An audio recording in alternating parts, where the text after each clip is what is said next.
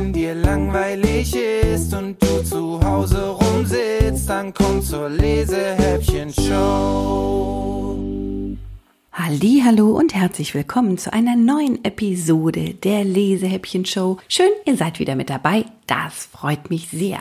Heute möchte ich euch ein Buch vorstellen, das sich jemand bei mir gewünscht hat, nämlich der Philipp aus Wiesbaden hat mir geschrieben und gefragt, ob ich nicht eins seiner Lieblingsbücher vorstellen könnte. Und da das Buch auch eins meiner absoluten Lieblingsbücher ist, habe ich gesagt, na klar, das mache ich natürlich gerne. Jetzt fragt ihr euch sicher schon, hm, welches Buch ist es denn? Es ist Jim Knopf und Lukas, der Lokomotivführer von Michael Ende. Viele von euch kennen das Buch vielleicht schon, dann macht es euch hoffentlich trotzdem Spaß, nochmal mit mir gemeinsam reinzuhören. Und denen von euch, die es noch nicht kennen, stelle ich das Buch jetzt einfach mal vor. Michael Ende ist ja einer der berühmtesten deutschen Autoren in der Kinderbuchszene. In ein Buch von ihm haben wir schon gemeinsam reingelesen, nämlich in die unendliche Geschichte. Bei Jim Knopf und Lukas, dem Lokomotivführer, sind es aber zwei ganz besondere Helden, zwei sehr unterschiedliche Freunde, die miteinander durch dick und dünn gehen und tolle Abenteuer miteinander bestehen. Meine Ausgabe ist schon ein bisschen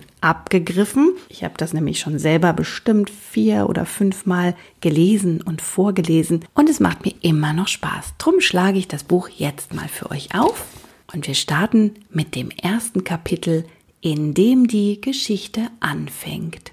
Das Land, in dem Lukas der Lokomotivführer lebte, hieß Lummerland und war nur sehr klein. Es war sogar ganz außerordentlich klein im Vergleich zu anderen Ländern, wie zum Beispiel Deutschland, Afrika oder China. Es war ungefähr doppelt so groß wie unsere Wohnung und bestand zum größten Teil aus einem Berg mit zwei Gipfeln, einem hohen und einem, der etwas niedriger war. Um den Berg herum schlängelten sich verschiedene Wege mit kleinen Brücken und Durchfahrten. Außerdem gab es noch ein kurvenreiches Bahngleis. Es lief durch fünf Tunnels, die kreuz und quer über den Berg und seine Gipfel führten. Häuser gab es natürlich auch in Lummerland, und zwar ein ganz gewöhnliches und eines mit einem Kaufladen drin. Dazu kam noch eine kleine Bahnstation, die am Fuß des Berges lag. Dort wohnte Lukas, der Lokomotivführer, und oben auf dem Berg zwischen den Gipfeln stand ein Schloss. Man sieht also, das Land war ziemlich voll, es passte nicht viel hinein. Wichtig ist vielleicht noch, dass man sich sehr vorsehen musste, die Landesgrenzen nicht zu überschreiten, weil man dann sofort nasse Füße bekam. Das Land war nämlich eine Insel. Die Insel lag mitten im weiten, endlosen Ozean und die großen und kleinen Wellen rauschten Tag und Nacht an den Landesgrenzen. Manchmal allerdings war das Meer auch still und glatt, so dass nachts der Mond und tags die Sonne sich darin spiegelten. Das war jedes Mal besonders schön und feierlich und Lukas, der Lokomotivführer, setzte sich dann immer an den Strand und freute sich. Warum die Insel übrigens Lummerland hieß und nicht irgendwie anders, wusste kein Mensch, aber sicherlich wird das eines Tages erforscht werden. Hier also lebte Lukas der Lokomotivführer mit seiner Lokomotive. Die Lokomotive hieß Emma und war eine sehr gute, wenn auch vielleicht etwas altmodische Tender-Lokomotive. Vor allem war sie ein bisschen dick. Jetzt könnte natürlich leicht jemand fragen, wozu ist denn in so einem kleinen Land eine Lokomotive notwendig? Nun, ein Lokomotivführer braucht eben eine Lokomotive, denn was soll er denn sonst führen? Vielleicht ein Fahrstuhl? Aber dann wäre er ja ein Fahrstuhlführer und ein richtiger Lokomotivführer will Lokomotivführer sein und sonst gar nichts. Außerdem gab es auf Lummerland auch gar keinen Fahrstuhl. Lukas, der Lokomotivführer, war ein kleiner, etwas rundlicher Mann, der sich nicht im geringsten darum kümmerte, ob jemand eine Lokomotive notwendig fand oder nicht. Er trug eine Schirmmütze und einen Arbeitsanzug. Seine Augen waren so blau wie der Himmel über Lummerland bei Schönwetter. Aber sein Gesicht und seine Hände waren fast ganz schwarz von Öl und Ruß, und obwohl er sich jeden Tag mit einer besonderen Lokomotivführerseife wusch, ging der Ruß doch nicht mehr ab. Er war ganz tief in die Haut eingedrungen, weil Lukas sich eben seit vielen Jahren jeden Tag bei seiner Arbeit wieder schwarz machen musste. Wenn er lachte, und das tat er oft, sah man in seinem Mund prächtige weiße Zähne blitzen, mit denen er jede Nuss aufknacken konnte. Außerdem trug er im linken Ohrläppchen einen kleinen goldenen Ring und rauchte aus einer dicken Stummelpfeife. Obwohl Lukas nicht besonders groß war, verfügte er doch über erstaunliche Körperkräfte. Zum Beispiel konnte er eine Eisenstange zu einer Schleife binden, wenn er wollte. Und niemand wusste genau, wie stark er war, weil er Ruhe und Frieden liebte und seine Kraft nie hatte beweisen müssen.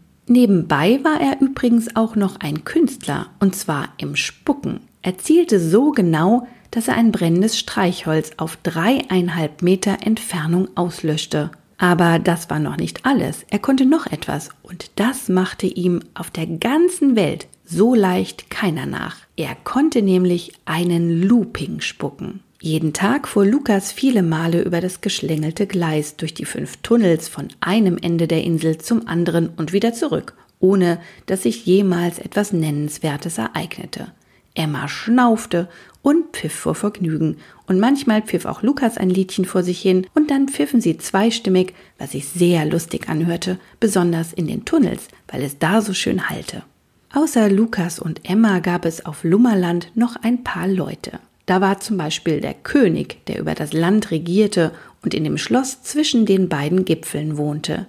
Er hieß Alfons, der Viertel vor Zwölfte, weil er um Viertel vor zwölf geboren worden war. Er war ein ziemlich guter Herrscher, jedenfalls konnte niemand etwas Nachteiliges von ihm sagen, weil man eigentlich überhaupt nichts von ihm sagen konnte. Meistens saß er mit seiner Krone auf dem Kopf in einem Schlafrock aus rotem Samt und mit schottisch karierten Pantoffeln an den Füßen in seinem Schloss und telefonierte. Zu diesem Zweck hatte er ein großes goldenes Telefon. König Alfons der Viertel vor Zwölfte hatte zwei Untertanen, wenn man einmal von Lukas absieht, der eigentlich kein Untertan war, sondern Lokomotivführer. Der eine Untertan war ein Mann namens Herr Ärmel. Herr Ärmel ging meistens mit einem steifen Hut auf dem Kopf und einem zusammengeklappten Regenschirm unter dem Arm spazieren. Er wohnte in einem ganz gewöhnlichen Haus und hatte keinen bestimmten Beruf. Er ging nur spazieren und war eben da. Er war hauptsächlich untertan und wurde regiert.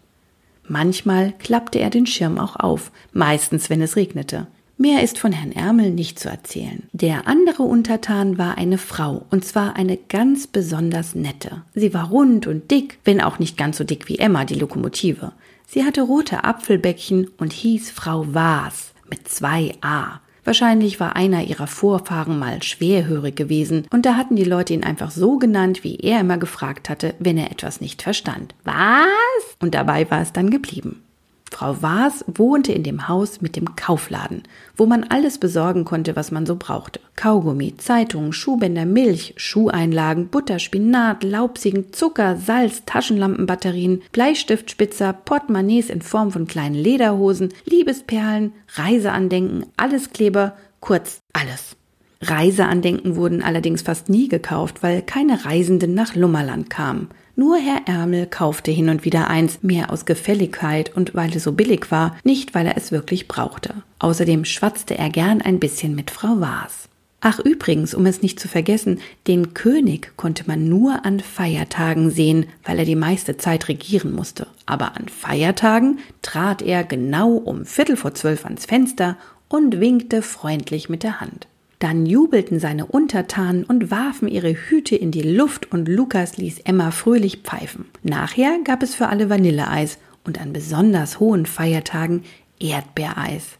Das Eis bestellte der König bei Frau Waas, die eine Meisterin im Eismachen war. Es war ein friedliches Leben auf Lummerland, bis eines Tages, ja, und damit beginnt nun unsere eigentliche Geschichte.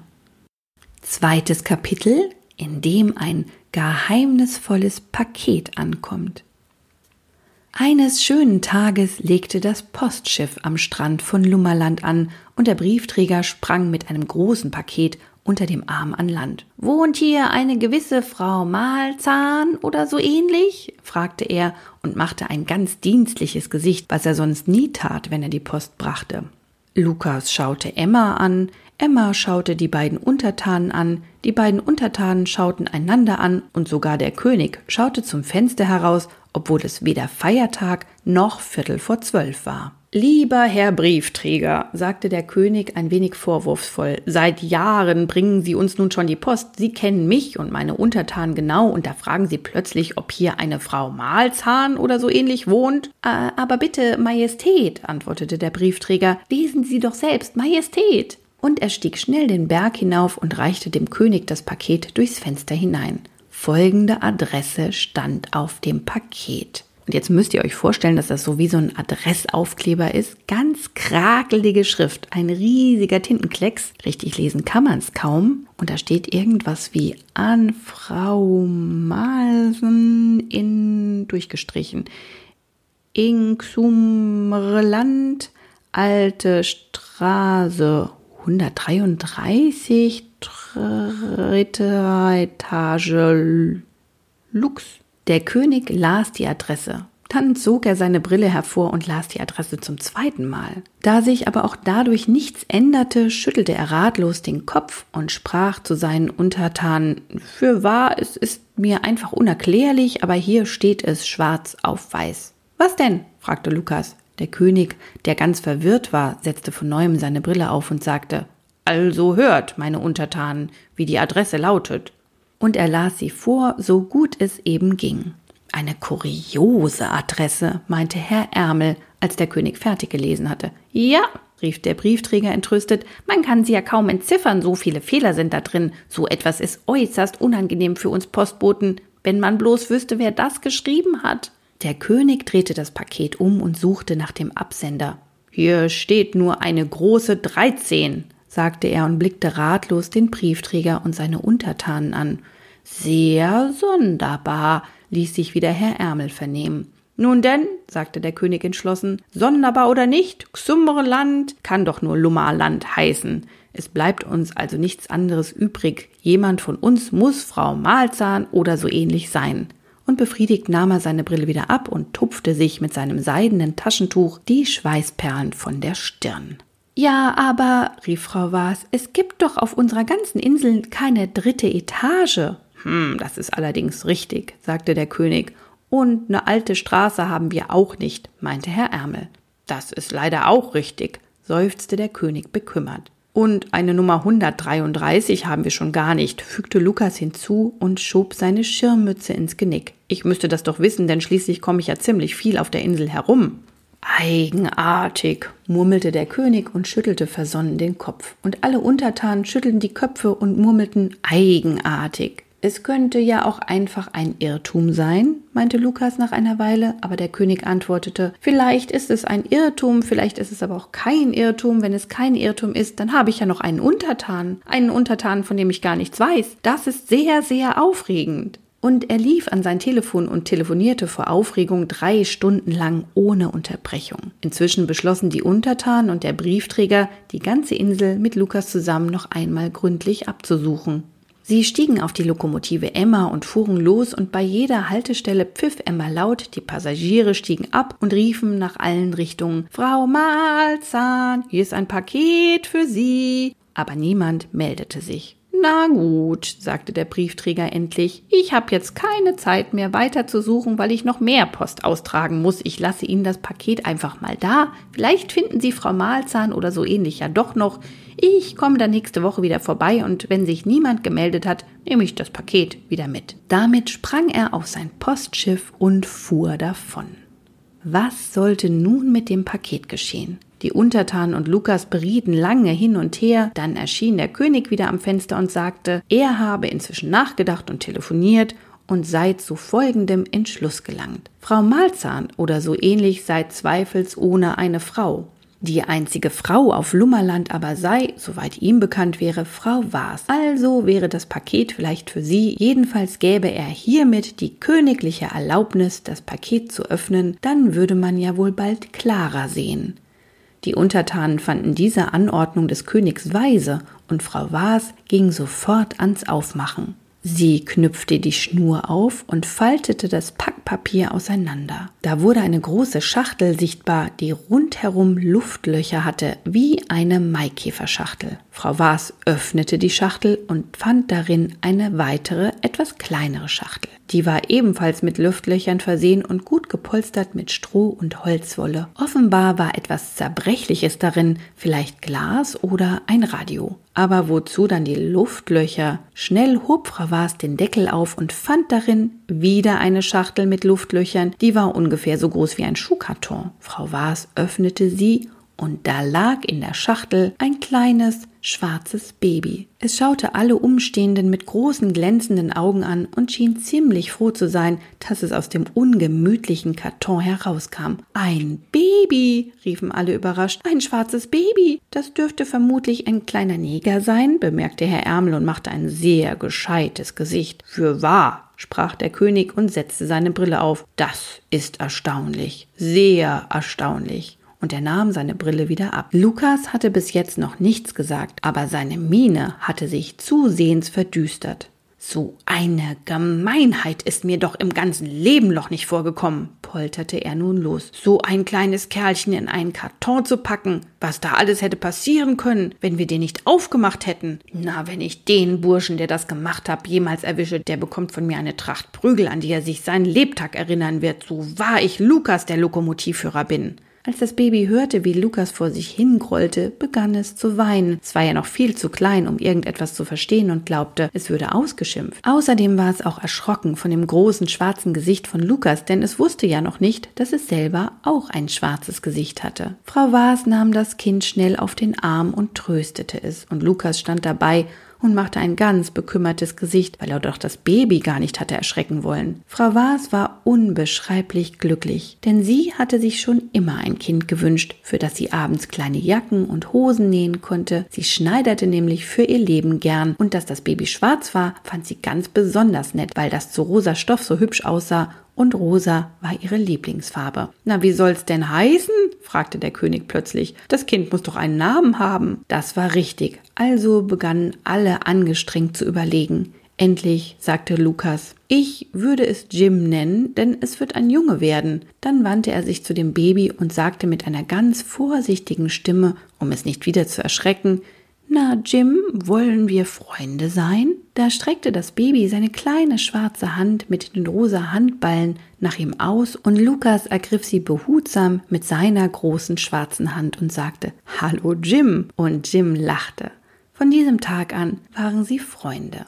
Eine Woche später kam der Briefträger wieder. Frau Waas ging zum Ufer und rief ihm schon von weitem zu, er solle ruhig weiterfahren und gar nicht erst an Land kommen. Es sei alles in bester Ordnung. Das Paket sei für sie gewesen. Der Name auf der Adresse wäre nur so unleserlich geschrieben gewesen. Während sie das sagte, klopfte ihr das Herz bis zum Hals, weil es ja geschwindelt war. Aber sie hatte so große Angst, dass der Briefträger ihr das Kind wieder wegnehmen würde, und sie wollte Jim auf keinen Fall mehr hergeben. So gern hatte sie ihn jetzt schon. Der Postbote rief aber nur, na dann ist ja alles gut. Guten Morgen, Frau Was, und fuhr wieder davon. Frau Waas atmete auf, lief schnell in ihr Haus mit dem Kaufladen und tanzte mit Jim auf dem Arm in der Stube herum. Aber auf einmal musste sie daran denken, dass Jim in Wirklichkeit eben doch nicht ihr gehörte und sie vielleicht etwas ziemlich Schlimmes angestellt hatte. Und dieser Gedanke machte sie sehr traurig. Auch später, als Jim schon größer war, kam es zuweilen vor, dass Frau Waas plötzlich ernst wurde, die Hände in den Schoß legte und Jim kummervoll ansah. Dann ging ihr durch den Kopf, wer wohl die wirkliche Mutter von Jim sein mochte. Ich werde ihm wohl bald einmal die Wahrheit sagen müssen, seufzte sie, wenn sie dem König oder Herrn Ärmel oder Lukas ihr Herz ausschüttete. Da nickten die anderen meistens ernst und fanden auch, dass sie das tun sollte, aber Frau Waas schob es immer wieder hinaus. Freilich ahnte sie da noch nicht, dass der Tag nicht mehr fern war, an dem Jim alles erfahren würde, allerdings nicht von Frau Waas, sondern auf eine ganz andere und sehr seltsame Art. Nun hatte Lummerland also einen König, einen Lokomotivführer, eine Lokomotive und zwei ein Viertel Untertanen, denn Jim war natürlich vorläufig viel zu klein, um schon als ganzer Untertan gerechnet zu werden. Aber im Laufe der Jahre wuchs er heran und wurde ein richtiger Junge, der Streiche machte, Herrn Ärmel ärgerte und sich nicht besonders gern waschen mochte, wie eben alle kleinen Buben. Das Waschen fand er besonders überflüssig, weil er ja sowieso schwarz war und man gar nicht sehen konnte, ob sein Hals sauber war oder nicht. Aber Frau Waas ließ das nicht gelten und Jim saß schließlich auch ein. Frau Waas war sehr stolz auf ihn, obgleich sie sich beständig wegen irgendetwas Sorgen um ihn machte eben wie alle Mütter. Sie machte sich auch dann Sorgen, wenn eigentlich gar kein Grund dazu da war. Oder nur ein ganz kleiner Grund, wie zum Beispiel der, dass Jim die Zahnpasta lieber aufaß, statt sich damit die Zähne zu putzen. Er fand nämlich, dass sie gut schmeckte. Andererseits machte Jim sich natürlich auch oft sehr nützlich. Zum Beispiel bediente er im Kaufladen, wenn der König oder Lukas oder Herr Ärmel etwas kaufen wollten und Frau Waas gerade keine Zeit hatte. Jims bester Freund war und blieb aber Lukas, der Lokomotivführer. Sie verstanden sich ohne viele Worte, schon allein deshalb, weil Lukas ja ebenfalls fast ganz schwarz war. Oft fuhr Jim auf Emma mit und Lukas zeigte und erklärte ihm alles. Manchmal durfte Jim unter Lukas Aufsicht sogar schon ein Stück weit selbst fahren. Jims größter Wunsch war es nämlich, später auch Lokomotivführer zu werden, weil dieser Beruf so gut zu seiner Haut passte. Aber dazu brauchte er erstmal eine eigene Lokomotive und Lokomotiven sind bekanntlich ziemlich schwer zu bekommen, besonders in Lummerland. So, jetzt wissen wir eigentlich alles Wichtige über Jim und es bleibt nur noch zu erzählen, wie er zu seinem Nachnamen kam. Das war so. Jim hatte immer ein Loch in seiner Hose und ausgerechnet immer genau an der gleichen Stelle. Frau Waas hatte es schon hundertmal geflickt, aber es war jedes Mal nach ein paar Stunden wieder da. Dabei gab Jim sich wirklich allergrößte Mühe, vorsichtig zu sein. Aber wenn er nur rasch einmal auf einen Baum klettern musste oder von einem hohen Gipfel herunterrutschte, ratsch, Schon war das Loch wieder da. Schließlich fand Frau Waas die Lösung, indem sie einfach die Ränder des Lochs einsäumte und einen großen Knopf zum Zuknüpfen daran nähte. Jetzt konnte man das Loch, anstatt es zu reißen, einfach aufknüpfen. Dann war es da und statt es zu flicken, brauchte man es nur wieder zuzuknüpfen. Von diesem Tag an wurde Jim von allen Leuten auf der Insel nur noch Jim Knopf genannt. Drittes Kapitel in dem beinahe ein trauriger Entschluss gefasst wird, mit dem Jim nicht einverstanden ist. Die Jahre vergingen und Jim Knopf war nun fast schon ein halber Untertan.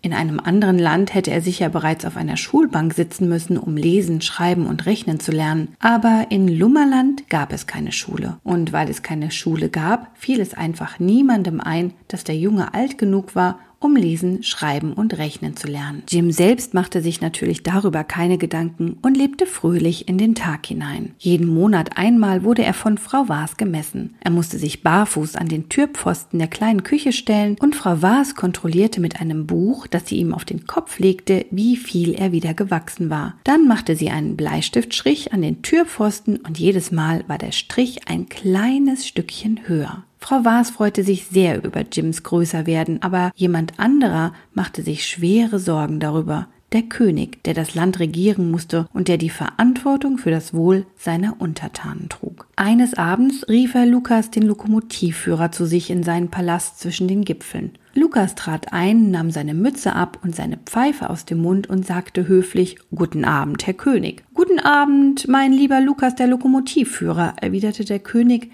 der neben seinem goldenen Telefon saß und wies mit der Hand auf den leeren Stuhl. Bitte nimm doch Platz. Lukas setzte sich hin. Nun denn, begann der König und räusperte sich ein paar Mal. Hm, für wahr, lieber Lukas, ich weiß nicht recht, wie ich es dir sagen soll, aber ich hoffe, dass du es trotzdem verstehen wirst. Lukas antwortete nichts. Das bedrückte Aussehen des Königs hatte ihn stutzig gemacht. Der König räusperte sich noch einmal, blickte Lukas mit ratlosen, bekümmerten Augen an und begann dann von neuem. Du warst immer ein sehr verständiger Mann, Lukas. Ja, worum geht's denn? fragte Lukas vorsichtig. Der König nahm seine Krone ab, hauchte darauf und putzte sie mit den Ärmeln seines Schlafrocks blank. Er tat das, um Zeit zu gewinnen, denn er war sichtlich verwirrt. Dann setzte er die Krone mit einem entschlossenen Ruck wieder auf seinen Kopf, räusperte sich noch einmal und sagte Mein lieber Lukas, ich habe lange nachgedacht, aber endlich bin ich zu dem Ergebnis gekommen, dass es nicht anders geht. Wir müssen es tun. Was müssen wir tun, Majestät? Fragte Lukas. Ja, habe ich das denn eben nicht gesagt? murmelte der König enttäuscht. Ich dachte, ich hätte es eben gesagt. Nein, antwortete Lukas, Sie haben nur gesagt, dass wir etwas tun müssen. Der König blickte versonnen vor sich hin. Nach einer Weile schüttelte er verwundert den Kopf und sagte Seltsam, ich hätte wetten können, dass ich eben gesagt habe, wir müssen die alte Emma abschaffen. Lukas dachte, er hätte nicht recht gehört. Darum fragte er Was müssen wir, Emma? Abschaffen, antwortete der König und nickte ernst. Es muss natürlich nicht sofort sein, aber doch so bald wie möglich. Ich weiß wohl, es ist für uns alle ein schwerer Entschluss, uns von Emma zu trennen, aber wir müssen es tun. Niemals, Majestät, sagte Lukas entschlossen. Und außerdem, wieso überhaupt? Na sieh mal, meinte der König begütigend, Lummerland ist ein kleines Land, ein ganz außerordentlich kleines Land, sogar im Vergleich zu anderen Ländern wie Deutschland oder Afrika oder China. Für einen König eine Lokomotive, einen Lokomotivführer und zwei Untertanen reicht es gerade, aber wenn nun noch ein Untertan dazukommt. Aber er ist doch nur ein halber, warf Lukas ein. Oh, gewiss, gewiss, gab der König kummervoll zu. Aber wie lange noch? Er wird von Tag zu Tag größer. Ich muss an die Zukunft unseres Landes denken, dafür bin ich der König. Es wird gar nicht mehr lange dauern, dann ist Jim Knopf ein ganzer Untertan, und dann will er sich doch ein eigenes Haus bauen. Nun sage mir bitte, wo sollen wir denn noch ein Haus hinstellen? Es ist doch überhaupt kein Platz mehr da, weil jede freie Stelle voller Gleise ist. Wir müssen uns einschränken, es hilft nichts. Verflixt, brummte Lukas und kratzte sich hinter dem Ohr. Siehst du, fuhr der König eifrig fort, unser Land leidet jetzt einfach an Überbevölkerung. Fast alle Länder der Welt leiden daran, aber Lummerland besonders. Ich mache mir schreckliche Sorgen. Was sollen wir tun? Ja, ich weiß es auch nicht, sagte Lukas. Entweder müssen wir Emma die Lokomotive abschaffen oder einer von uns muss auswandern, sobald Jim Knopf ein ganzer Untertan ist. Du bist doch Jims Freund, lieber Lukas. Willst du, dass der Junge von Lummerland weggehen muss, sobald er groß geworden ist? Nein, sagte Lukas traurig, das sehe ich schon ein und nach einer kleinen Weile fügte er hinzu, aber von Emma kann ich mich doch auch nicht trennen. Was ist denn ein Lokomotivführer ohne Lokomotive? Nun denn, meinte der König, denke einmal darüber nach. Ich weiß, dass du ein vernünftiger Mann bist. Du hast ja noch etwas Zeit, dich zu entscheiden, aber ein Entschluss muss gefasst werden. Und er gab Lukas die Hand zum Zeichen, dass die Audienz jetzt beendet war. Lukas erhob sich, setzte seine Mütze auf und verließ mit gesenktem Kopf den Palast. Der König sank seufzend in seinen Sessel zurück und wischte sich mit seinem seidenen Taschentuch den Schweiß von der Stirn. Das Gespräch hatte ihn sehr angegriffen. Lukas ging langsam zu seiner kleinen Station hinunter, wo Emma die Lokomotive stand und auf ihn wartete. Er klopfte ihr den dicken Leib und gab ihr etwas Öl, weil sie das ganz besonders gerne mochte. Dann setzte er sich an die Landesgrenze und stützte den Kopf in die Hände. Es war einer von den Abenden, an denen das Meer glatt und still dalag. Die untergehende Sonne spiegelte sich im endlosen Ozean und baute mit ihrem Licht eine golden glitzernde Straße vom Horizont bis zu den Füßen des Lokomotivführers. Lukas schaute auf diese Straße, die in weite Fern führte, in unbekannte Länder und Erdteile, niemand konnte sagen wohin. Er sah zu, wie die Sonne langsam unterging und wie die Straße aus Licht immer schmaler und schmaler wurde und zuletzt verschwunden war. Er nickte traurig und sagte leise Gut, wir werden gehen. Alle beide. Ein leichter Wind wehte vom Meer herüber und es wurde ein wenig kühl. Lukas erhob sich, ging zu Emma und betrachtete sie lange. Emma merkte wohl, dass irgendetwas geschehen war. Lokomotiven haben zwar keinen großen Verstand, deshalb brauchen sie auch immer einen Führer, aber sie haben ein sehr empfindsames Gemüt. Und als Lukas leise und traurig Meine gute alte Emma murmelte, da wurde ihr so weh zumute, dass sie aufhörte zu schnaufen und den Atem anhielt. Emma, sagte Lukas leise und mit einer ganz unbekannten Stimme, ich kann mich nicht von dir trennen. Nein, wir beide bleiben zusammen, wo auch immer das sein mag, auf der Erde oder im Himmel, falls wir da überhaupt hinkommen. Emma begriff zwar nichts von dem, was Lukas sagte, aber sie hatte ihn sehr lieb und sie konnte es einfach nicht aushalten, ihn so traurig zu sehen. Sie fing herzzerbrechend an zu heulen. Lukas gelang es nur mühsam, sie zu beruhigen. Es ist wegen Jim Knopf, verstehst du? sagte er beruhigend. Er wird bald ein ganzer Untertan sein und dann ist hier für einen von uns keinen Platz mehr. Und weil ein Untertan für ein Land wichtiger ist als eine dicke alte Lokomotive, hat der König entschieden, dass du weg musst. Aber wenn du weggehst, dann gehe ich mit, das ist doch wohl klar. Was soll ich denn ohne dich anfangen? Emma holte tief Luft und wollte eben wieder losheulen, als plötzlich eine helle Stimme fragte, was ist los? Es war Jim Knopf, der auf Lukas gewartet hatte und dabei schließlich im Kohlentender eingeschlafen war. Als Lukas angefangen hatte, mit Emma zu reden, war er aufgewacht und hatte, ohne es zu wollen, alles mit angehört. Hallo Jim, rief Lukas überrascht, das war eigentlich nicht für dich bestimmt, aber meinetwegen. Warum sollst du es nicht wissen? Ja, Emma und ich, wir beide gehen weg. Für immer. Es muss sein. Wegen mir? fragte Jim erschrocken. Wenn man es bei Licht betrachtet, sagte Lukas. Dann hat der König natürlich recht. Lummerland ist einfach zu klein für uns alle. Und wann wollt ihr fort? stammelte Jim. Am besten ist es, den Abschied nicht lange hinauszuziehen, wenn es schon einmal sein muss, antwortete Lukas ernst. Ich denke, wir fahren gleich heute Nacht. Jim überlegte eine Weile. Dann sagte er plötzlich entschlossen, ich fahr mit. Aber Jim, rief Lukas, das geht auf keinen Fall. Was würde Frau Waas denn dazu sagen? Sie würde das niemals erlauben. Am besten wir fragen sie gar nicht erst entgegnete Jim bestimmt. Ich werde ihr einen Brief auf den Küchentisch legen, in dem ich ihr alles erkläre. Wenn sie weiß, dass ich mit dir gefahren bin, dann wird sie sich schon keine großen Sorgen mehr machen. Das glaube ich aber doch, sagte Lukas und machte ein bedenkliches Gesicht. Außerdem kannst du doch gar nicht schreiben. Ich werde eben einen Brief zeichnen, erklärte Jim. Aber Lukas schüttelte ernst den Kopf. Nein, mein Junge, ich kann dich nicht mitnehmen. Es ist sehr nett von dir. Und ich würde es auch gern tun, aber es geht nicht. Du bist schließlich noch ein ziemlich kleiner Junge und du würdest uns nur. Er hielt inne, weil ihm Jim plötzlich sein Gesicht zuwandte und dieses Gesicht war sehr entschlossen und sehr unglücklich. Lukas, sagte Jim leise, warum redest du solche Sachen? Du würdest schon sehen, wie gut ihr mich gebrauchen könntet. Na ja, antwortete Lukas ein wenig verlegen. Natürlich bist du ja ein brauchbarer kleiner Bursche und in manchen Lagen ist es sogar von Vorteil, wenn man klein ist. Das ist schon richtig. Er zündete seine Pfeife an und paffte eine Weile schweigend vor sich hin. Er war schon nahe daran zuzustimmen, aber er wollte den Jungen prüfen. Darum begann er wieder. Denk doch mal nach, Jim. Emma soll ja gerade weg, damit du in Zukunft genügend Platz hast. Wenn du jetzt gehst, dann könnte Emma ja ruhig bleiben und ich auch. Nein, sagte Jim mit trotzigem Gesicht. Ich werde doch meinen besten Freund nicht verlassen. Entweder wir bleiben alle drei hier oder wir gehen alle drei weg. Hier bleiben können wir nicht. Dann gehen wir eben alle drei. Lukas lächelte. Das ist wirklich nett von dir, alter Jim, sagte er und legte seinem Freund die Hand auf die Schulter. Ich fürchte nur, das wird dem König gar nicht recht sein. So hat er sich das sicher nicht vorgestellt. Das ist mir gleich, erklärte Jim. Ich fahr jedenfalls mit dir. Lukas überlegte wieder eine ganze Weile und hüllte sich in den Rauch seiner Pfeife. Das tat er immer, wenn er gerührt war. Er wollte nicht, dass jemand es sehen sollte, aber Jim kannte ihn. Gut, kam schließlich Lukas Stimme aus der Rauchwolke. Ich erwarte dich also um Mitternacht hier. In Ordnung, antwortete Jim. Sie gaben sich die Hand und Jim war schon im Weggehen, als Lukas ihn noch einmal zurückrief. Jim Knopf, sagte Lukas, und es klang beinahe feierlich. Du bist wirklich der feinste kleine Kerl, den ich in meinem Leben gesehen habe. Damit drehte er sich um und ging schnell davon. Jim schaute ihm gedankenvoll nach, dann lief auch er nach Hause. Lukas Worte klangen noch in seinen Ohren, und zugleich musste er an Frau Waas denken, die immer so gut und lieb zu ihm gewesen war, und ihm war ganz glücklich und elend zugleich. Viertes Kapitel in welchem ein höchst sonderbares Schiff in See sticht und Lukas erkennt, dass er sich auf Jim Knopf verlassen kann.